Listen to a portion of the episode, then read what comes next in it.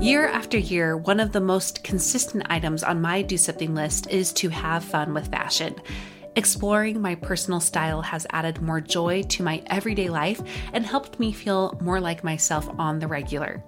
However, I have found that there are some brands I would love to explore more, but they are out of my typical price range. Or there's the it item that I would love to try out, but without the commitment of keeping it. Enter Armoire. With a clothing rental membership from Armoire, you can build the perfect wardrobe with brands that are high quality, unique, and recommended just for you. All you have to do is take a five minute style quiz and select items from your dynamic, personalized closet. The styles show up at your door in as little as two days. Then, when you're ready for new clothes, just swap them out for more new to you styles. I just did my quiz and have selected a few dresses for the summer from Boden, one of my favorite brands that I can't typically afford. And I also got a double breasted black blazer from a new to me designer, a classic item that I have been on the hunt for but too scared to commit to until I know it's the one. For you, expecting mamas, for those who are working or those who are style obsessed, who want to switch out your wardrobe with quality pieces without the designer prices, check out this woman owned company that has your style and your sustainability in mind. Right now, my listeners can give Armoire a try and get up to 50% off their first month. That's up to $125 off.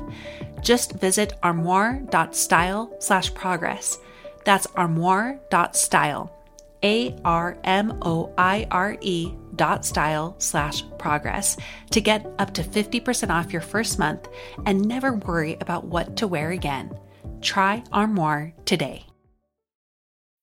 When you need mealtime inspiration, it's worth shopping Kroger, where you'll find over 30,000 mouthwatering choices that excite your inner foodie. And no matter what tasty choice you make, you'll enjoy our everyday low prices, plus extra ways to save, like digital coupons worth over $600 each week. You can also save up to $1 off per gallon at the pump with fuel points. More savings and more inspiring flavors make shopping Kroger worth it every time. Kroger, fresh for everyone. Fuel restrictions apply. Did you know that I have a husband? It's true. His name is Brad.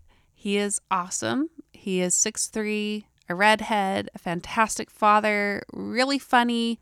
Brad is not typically one to put himself on center stage, but you wanted to hear from him. How can someone help a loved one through a faith crisis?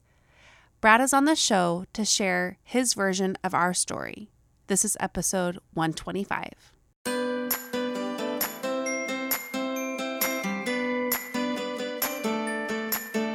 Welcome to About Progress. I am your host, Monica Packer, and I am here to teach you how to take back your life and dare to progress towards bettering yourself, honing your gifts, and using them for good in the world. Listen in to be inspired by others who are walking the same path of self improvement paired with self love, and to be a part of a community that knows life is about progress, not perfection. Today, you get to hear from my best friend, the most important person in my life, and it's my husband, Brad. Many of you asked to know more about what it was like for him to support me through my own series of faith crises. So he's here today to share his point of view, and we're also going to answer some questions that you submitted on Instagram. Now, this is another one of those episodes where we can't give the full story just because of time. So, we're going to do our best to share and also answer your questions, but perhaps in not as much detail as one would do in a book on this topic. This is also going to be our last episode on this whole faith crisis series, and I hope it was so helpful to you. And and like I've said in the other episodes, if you are anywhere in the LDS spectrum or outside of it, I hope that we can all just connect with each other and love each other. Our intent today is to help, and I hope that you can feel that. All right, all right. The man of the hour is here. Hello, Brad. Hello, Monica. I always like to have my guests introduce themselves for so you are no different. How about you start by introducing yourself to my listeners who've never heard from you. Okay, my name is Brad. I'm Monica's husband. I'm a big fan of About Progress and a big stalker of her Instagram feed. Um, I am an accountant. I work in San Francisco in uh, financial services. We've been out here for about 11 some odd years now. And uh, what can I say about myself? I love I love cereal a lot Mm-hmm. for breakfast and for fourth meal around 9:30 every night. I love Shawshank Redemption and Rudy and Back to the Future Part 1. I I hate the smell of microwave broccoli more than anything in the world. and so it's a big sign of the love I have for Monica whenever she's making that. I tolerate it and allow it to happen.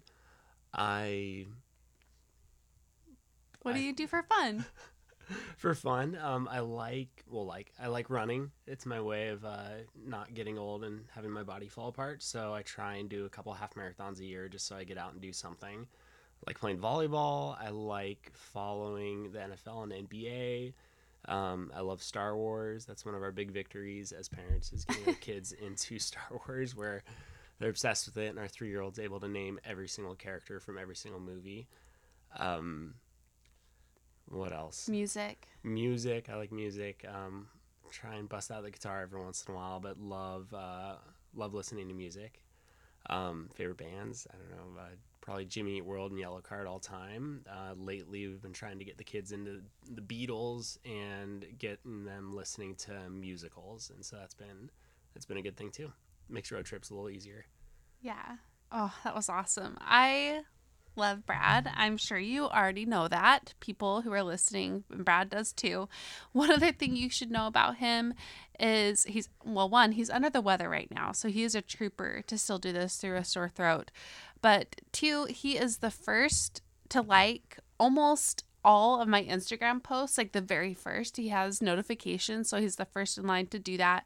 And scroll through my my comments and see his comments because he is he's just so funny, and you have to know his sense of humor. So More, more than half the time, though, like I'll comment and be like, "Oh, Monica's gonna be so mad at me for this, or she's gonna make me delete it." But have I ever done that? it's it's it's just the fear that I have. that it's too inappropriate or something. Yeah, or that someone's gonna like see that and be like, "Who is this weirdo on her feed, and what is Yeah. he doing here, and why doesn't she block him?" Okay. Well, I have yet to ever uh, regret one of your comments, just for the record. So he is such a good supporter for me, my best friend. Let's dive into. Well, first, maybe we should share a little bit of how we met, and then we're going to dive into this discussion. Okay, so um, scoot forward a little bit and tell us, tell people if you can. He has very long legs. Okay. Uh, how we met. So, little bit of background is that our parents actually grew up together and knew each other way back in the day in uh, in northern Utah. Our moms met in middle school, I think, Yeah. and then went to the same high school as my dad. And then Monica's dad was close by, so our moms ended up being college roommates. Monica's sister is actually named after my mom, so we've been family friends our whole lives but we really only knew of each other's parents. Like when Monica's parents would always come out to California and they'd visit, they'd stop by our house. Same thing. So my parents would go to Utah and they'd stop by the Simmons household and visit them. And same thing when Monica's parents would come to California, they'd stop by and see us. So we were aware of each other's families. The only time that I actually met Monica when we were young was I was like 10 and she was 7 and we went over to their house during a during Christmas because uh, my grandma actually lived in the same hometown as Monica. And so I remember playing ping pong in her basement with her older brothers, but I don't remember, I don't actually remember meeting or seeing Monica that day. But she also has uh, six siblings, so there was just a lot, a lot Yeah, I don't on. remember him either. There's no hard feelings. How dare you? And so then uh, we ended up crossing paths later when we were at BYU when we moved into the same ward together. And before that, I knew before we made the connection on like, oh hey, our parents are uh, best friends and uh, we're family friends. Is um, the first week of school we ended up doing an activity with a couple different apartments where we played capture the flag in front of our apartment complex. And I specifically remember seeing Monica and thinking to myself, that is the most beautiful person I've seen that is not in a movie or on a TV show. It was like the most beautiful person I'd ever seen in real life up close, and I was just just blown away by that. I say it all factually, but I'm like, wow, she is beautiful. And then pretty soon after that, end up finding out that she was dating someone pretty seriously at the time, uh, pretty much unofficially engaged. And so I'm like, oh, okay, well, uh, didn't have a chance there. But uh, fortunately, that ended up, fortunately for me, that ended up not working out. And so I found out that Monica was available because one of my roommates actually asked her out for a big group date that we went on when we were like, oh, who, who are you, who are you taking? Who'd you ask? He's like, oh, Monica Simmons. I'm like, oh, she's available? Like, what happened to the other guy? But I wasn't thinking at that point that I would uh, try and ask Monica out because she was so far out of my league. It was ridiculous, and so it didn't Not even true. didn't even cross my mind to try and uh, to try and take a shot at her. And so Monica, in the meantime, I guess was interested in me, but she uh, she, she was smart. She knew that if she got our mothers involved, that something would happen, and so she just kind of floated to her mother the idea that, oh yeah, I'm I'm, I'm I'd sure love to go out with Brad Packer sometime. And then Monica's mom took that bit of information and then delivered it to my mother, who then delivered it to me. And I was kind of, yeah. So we're we're college kids that were pulling the whole like third grade passing a note in class um, type thing. But I mean, I heard that like, hey, Monica is interested in going out with you. I'm like, well, we, we haven't even really had like a conversation. Like she's she's just this so far out of my league. I I wouldn't even know where to start. And then literally the next day, um, I was having a conversation actually with Monica and with some of her roommates. Um, and I had to go back inside my apartment because I, I was taking some history or humanities class. I can't remember where I was required to watch uh, My Fair Lady and write an essay about it, which was funny because I was fully into the accounting program at that time and working on all those classes and there I was writing a essay on My Fair Lady. So it just is like a throwaway line like, "Oh, well I actually have to go like watch the last hour of that movie to get ready to to write this paper." And then Monica's like, "Oh, well um, can I come and watch it with you?" And I remember just kind of not sure if I had heard that correctly. Like, wait, Monica Simmons like wants to come into my apartment to hang out with me, and, and I was like, yeah, sure, of course. So she comes in, and of course, like the, the movie's rolling, but we ended up just talking the whole time for like a solid hour. And what was funny is my roommates kept on like walking in and then doing these double takes, like, what is she, what's she doing in here? And with Brad, like, what's going on here? What do he do to? How much is he paying her to come in here and be his friend? Um, and then it ends up that uh, she was putting herself out there uh, Yep. because she was interested. And then we ended up spending you know the next like three weeks the rest of that semester together every single day hanging out and talking and just really connected and knew that it was something it was something special. And i'd like to say that then we started dating and then we got engaged and then it was it was all good from there. But No. it was like another year of uh, of pursuit and patience before she finally was able to say like okay i am ready to date exclusively and multiple times during that it almost fell apart completely and Yeah. We had our split up time before we were ever together. So that's kind of nice. We got that out of the way and we had a lot of friendship. And I think it's good for people to know our story because that really is the foundation to our marriage is this friendship and this communication and this genuine love and acceptance for he, who each other is. And I mean that space in between, I definitely I mean I went through some of the darkest periods of my life um, with my eating disorders and everything that went with it. And that's why I didn't date Brad, but he was the only person I kind of sort of told about it. And he accepted me, and that's the basis of who we are. So that continued after we married, and I had these other struggles with my faith. So now is how we're going to get into Brad's point of view of my struggles.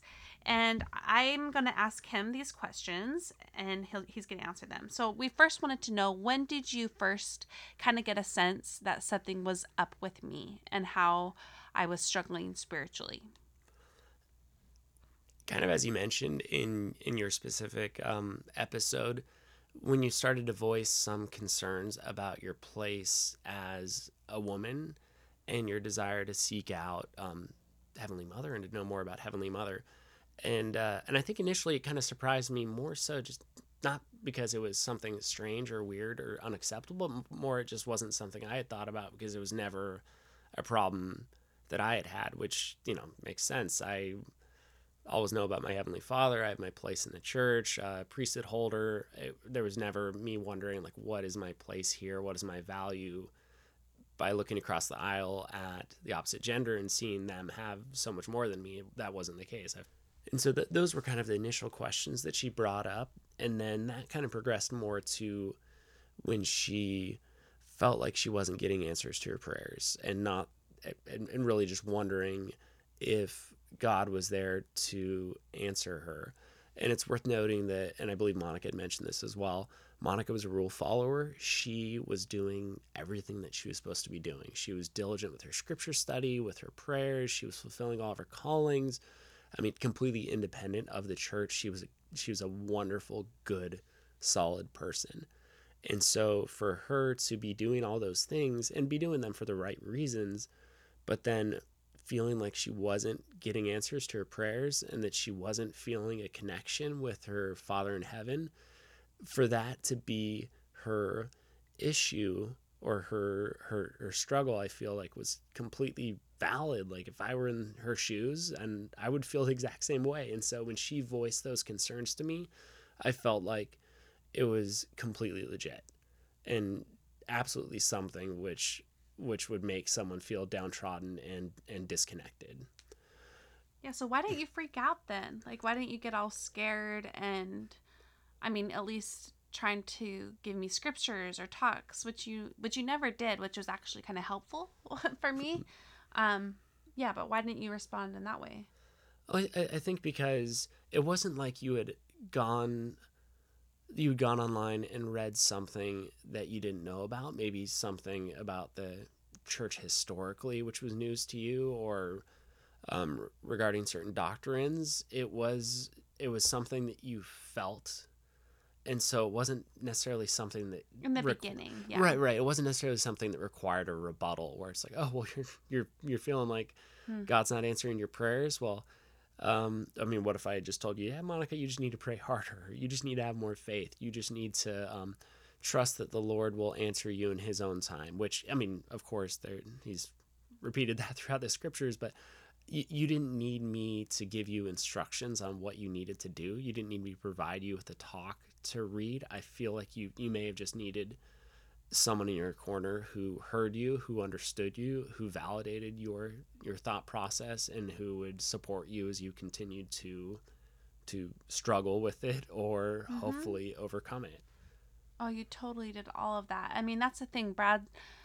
I feel like Brad's most common reply to my worries or the struggles I'm facing, even if it's just day to day stuff with the kids, is you are so entitled to feel that way.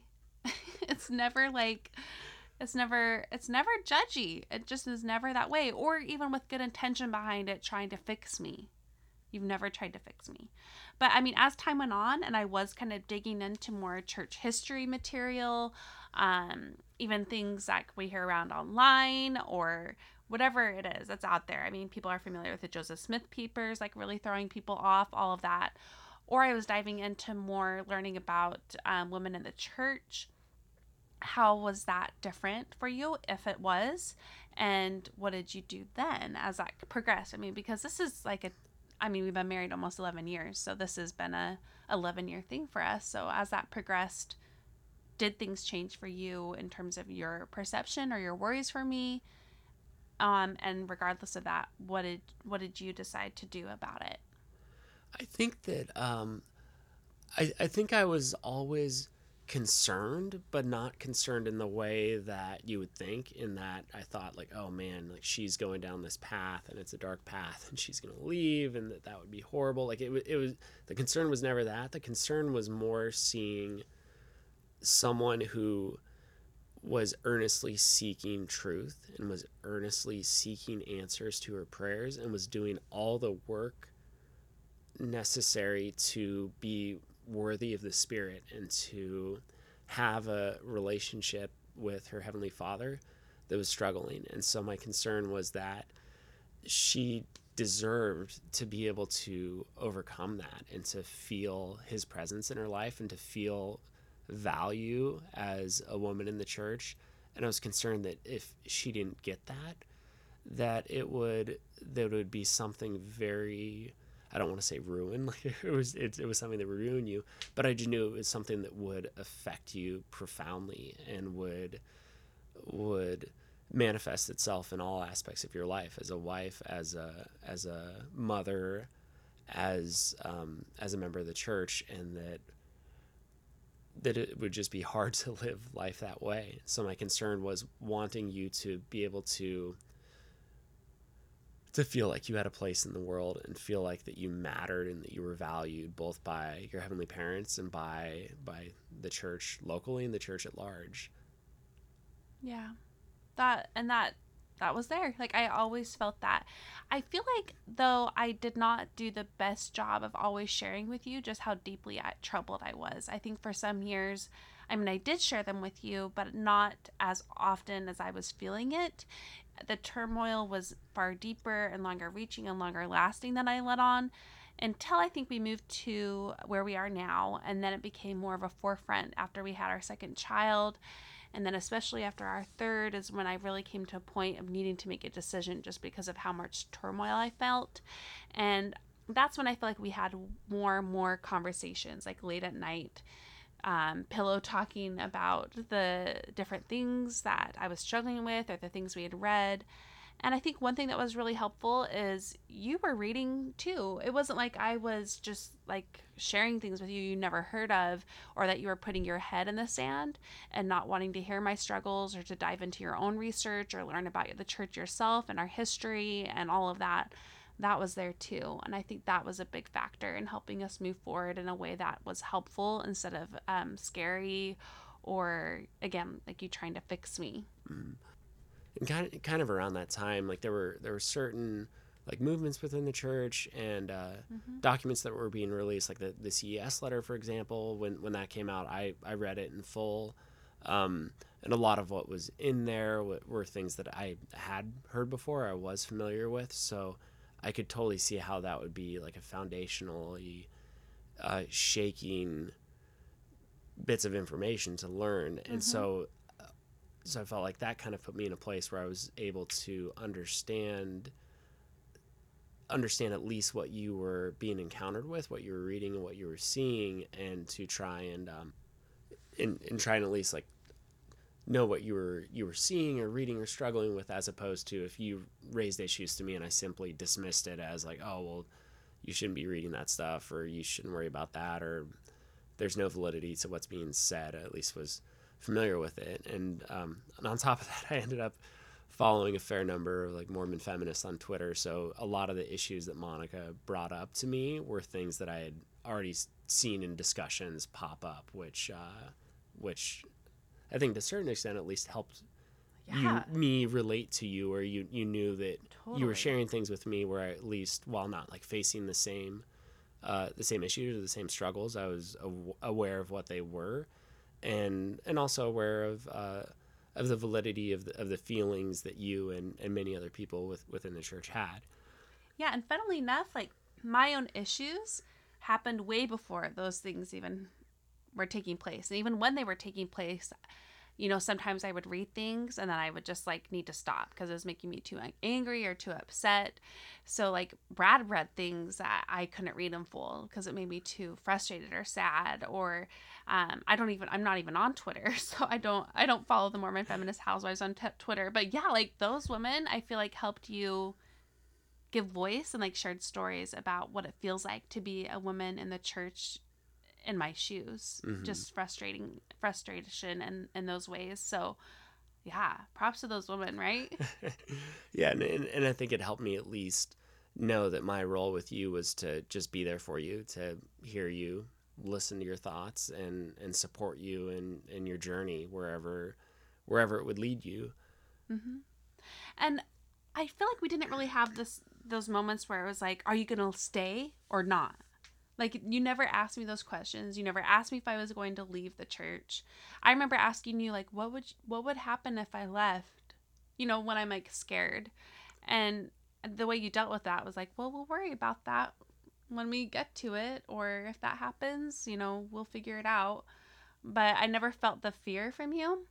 Um and I and I remember like w- one year maybe it was 2016 2017 even um think it was 2016 my big goal for the year was to find out if god exists.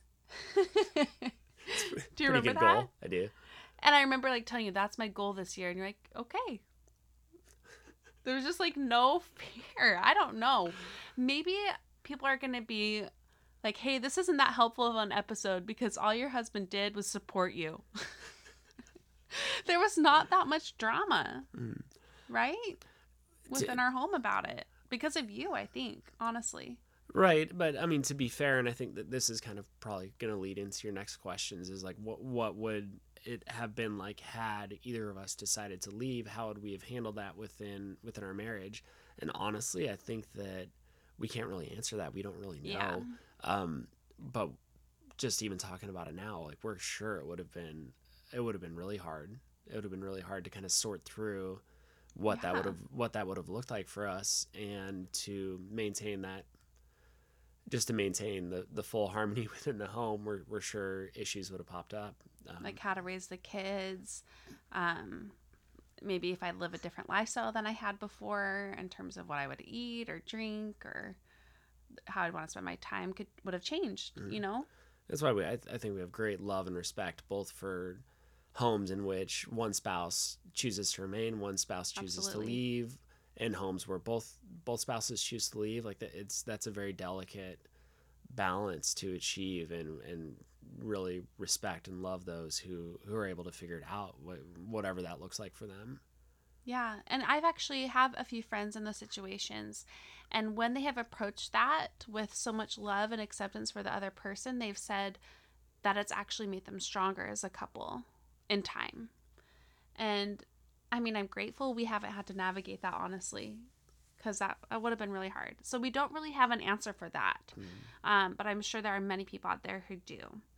Um, and my last question for you, Brad, before we get into this Q and A section, is, you know, when I have, like, for example, when you read the whole CS letter, CES letter, and I was like, holy cow, you read that all? What did you think? Like, I had to ask you what you thought about it because I just wasn't ready to dive into every word of it. Um, and I like asked, like, so why do you, why, why do you have a testimony, Brad?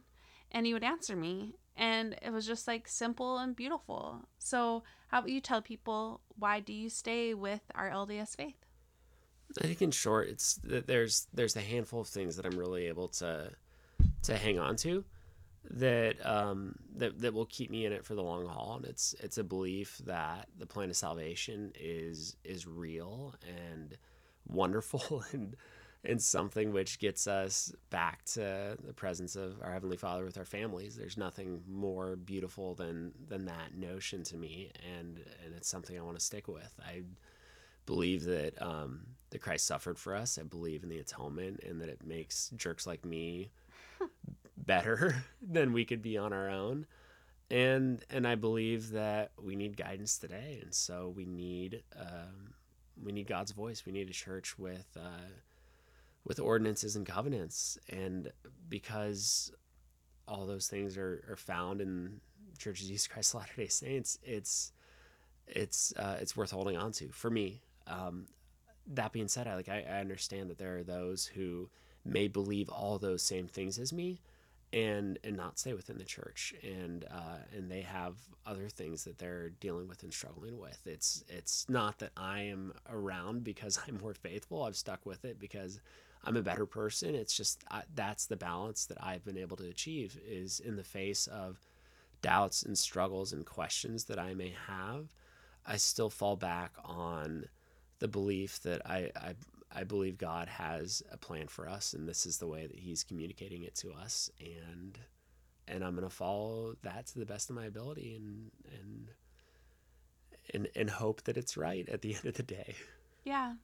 And if not, we've uh we've been raised in in, in homes where we're trying to love each other and uh, and, and support our families and, and try and do good with our fellow man and and it's and it's a good gamble to take. Definitely. I think that's well, that's not I think I that's how I feel about it as well. It's worth the gamble for me. Uh thanks, Brad. That's that's sweet of you to share that. Um let's get into these Q and A's. A lot of people sent in questions, and they tended to be, um, they tended to be around the same sort of things. Um, so we've narrowed them down to a few that kind of encapsulate the different questions people had. So now we're going to turn the tables a little bit, and Brad is going to ask me these questions that people had. Uh, the first question is how will you navigate raising your kids? And I guess that question really is That's for both of us too. how would- how would you navigate raising your kids if one were out and one were in? Is that what the question No, is? they actually meant like feeling how you do. Sorry, I know I know the people who asked this, so I know how they framed it. Like feeling how you do about the Uh, church. the podcast host is not prepared here. I'm sorry. no, you're doing great. No, feeling the way you do about the church and how you doubt so much but you still stay. How are you navigating teaching your children in a way that you're not just teaching them black and white um and teaching the gray. So that was the question. For us, we can both answer this. I feel like we are doing our best to teach our children the basic principles of our testimonies, which we've both shared. He's just shared his, I shared mine and mine, uh, my first episode about the plan of salvation, about heavenly parents, about obedience and laws that keep us safe, and some that don't make sense, but it's still a good a good thing to bet on, like the word of wisdom. You know, it's just about obedience and love and openness. And on top of that, I feel that we are doing our best to teach our children um, it's always okay to have questions about anything, faith related or not. Our home is a safe place to talk about anything. And our kids have already raised a lot of questions. My daughter has openly asked, why can't I pass the priesthood? Or why can't I pass the sacrament? Or why can't I have the priesthood? And when she's asked those, I have shared with her my beliefs on them without shame, but also without, I mean, she's seven. So I'm not going to sit her down and tell her about the whole history of the church or anything like that. I still have to be a little more simple on how I'm sharing things. But I can tell her, like, I don't know why, but here's what I believe about that. Or I teach my kids, like, Heavenly Father and Heavenly Mother love you.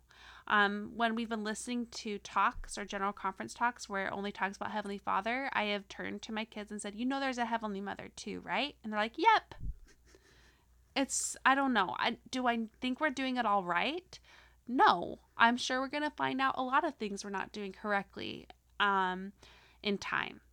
But I think we are raising an environment where they know we believe things and we live by them, but we are also thinking people and we can talk about questions we have and we don't need to be afraid of questions. What do you think, Brad? Right.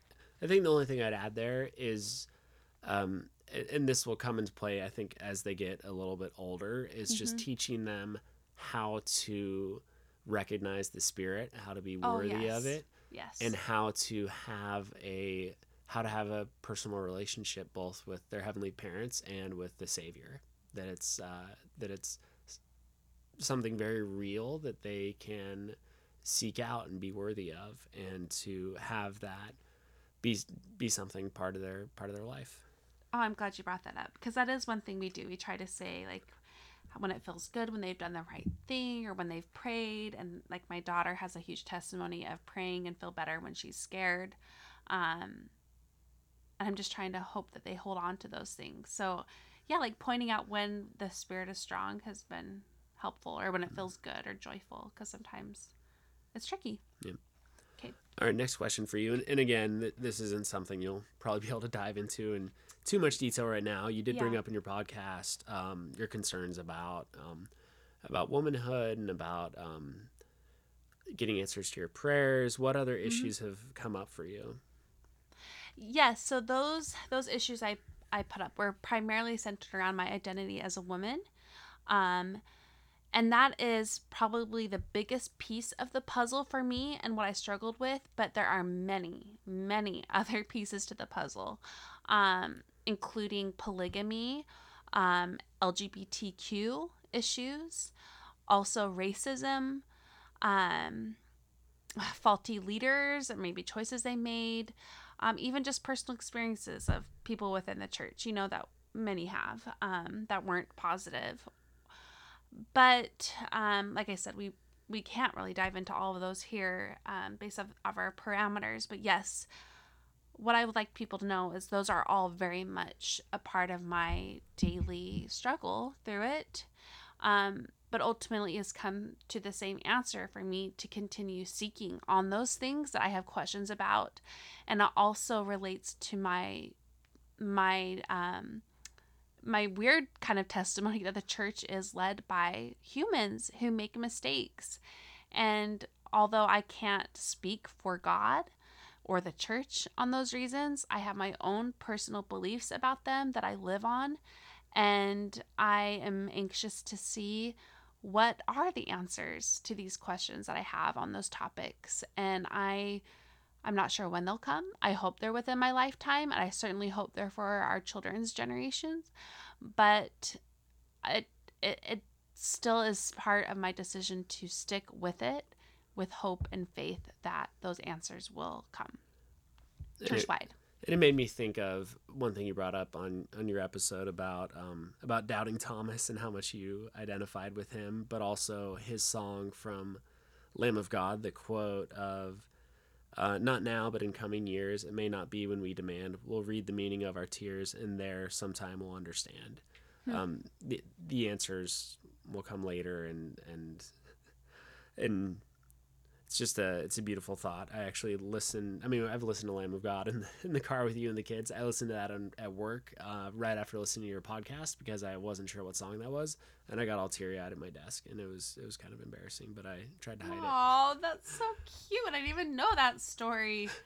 Okay, like, we're getting some juicy tidbits here. oh, and I would say with that though, I don't like the phrase "put it on a shelf." I kind of hate that. And I know people are going to be offended that I just said that. I think there's a different way to do it. I think you make friends with those doubts. I don't think you need to put them to bed and forget about them, but I also think that there's a way to navigate them where they're not driving everything you do and are and I've said that in that episode like how can we grow without doubts and questions? We need to have those in order to continue the restoration of the church and receive more revelation. So I think those questions are good and I think we should still have them.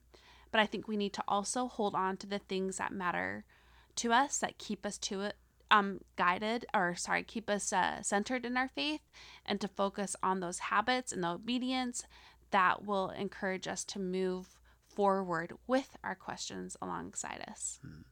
Okay. Yeah, quote from Elder Holland when he said, uh, "Be as candid about your questions as you need to be. Life is full of them on one subject or another.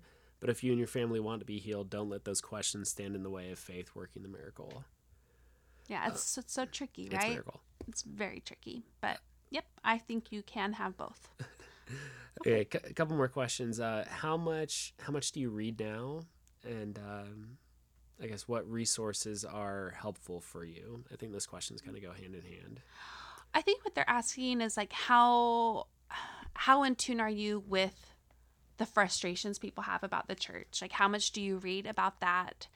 Um and yeah, like I, I said openly, there are things that I have read in full and there are things are I have not.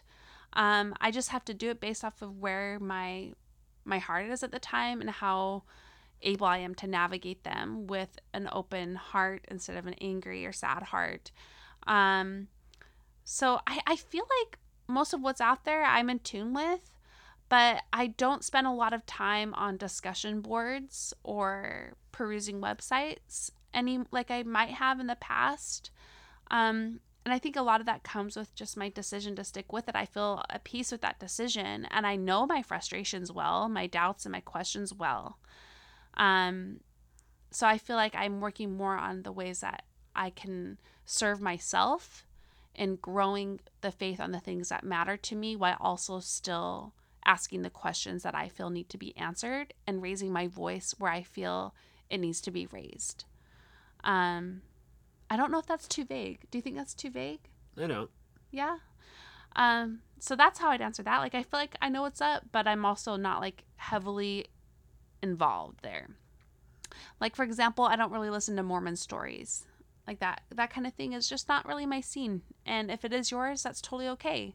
But for me, I'm I like reading. Here's some resources for you. Like I, I, I shared it in my show notes on my faith episode, and I'll share it again on the notes for this one too. And you can find that at aboutprogress.com. Books that have helped me. I have a whole list of books that have helped me. Um, from ranging from Crucible of Doubt to The Infinite Atonement um, by um, Todd Callister, I believe is his first name is Todd. Um, ranging also to things like poetry on Heavenly Mother called Dove Song and Mother's Milk. Um, and you know anything in between there are so many things that have helped me i also love i've listened to the rational um, Faiths podcast a few times i really like them i haven't listened to them in full um, and i also like i think my favorite website is fair is it fairmormon.org I think so. um yeah like where people are really diving into things um from both like a cerebral point of view but also spiritual and religious point of view. Um so those are kind of the resources i'd have for that.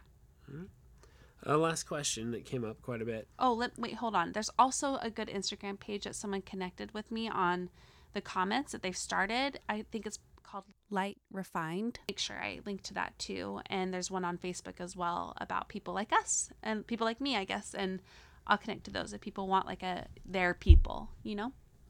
Okay sorry. All right, last question. What advice would you give to people whose uh, loved ones are going through a faith crisis?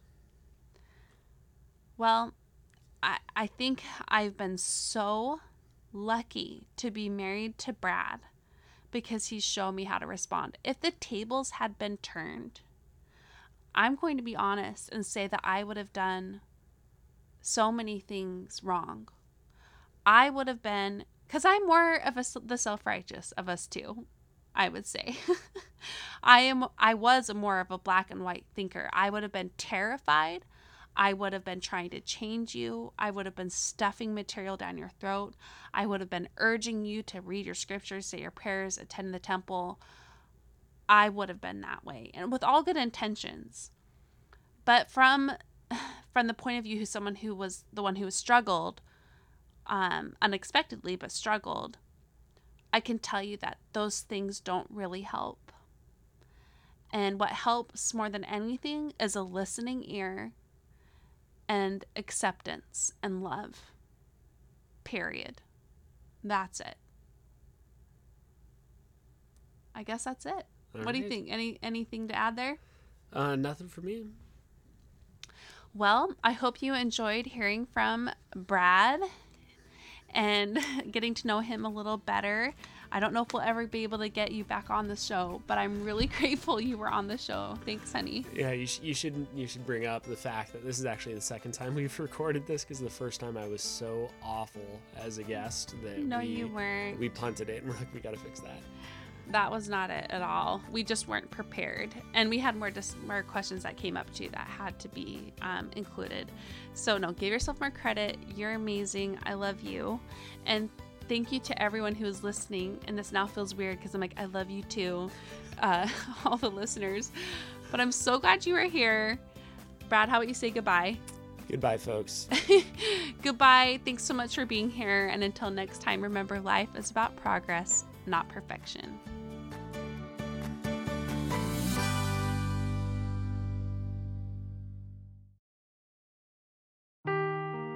Seeking the truth never gets old. Introducing June's Journey, the free to play mobile game that will immerse you in a thrilling murder mystery. Join June Parker as she uncovers hidden objects and clues to solve her sister's death in a beautifully illustrated world set in the roaring 20s. With new chapters added every week, the excitement never ends. Download June's Journey now on your Android or iOS device or play on PC through Facebook Games.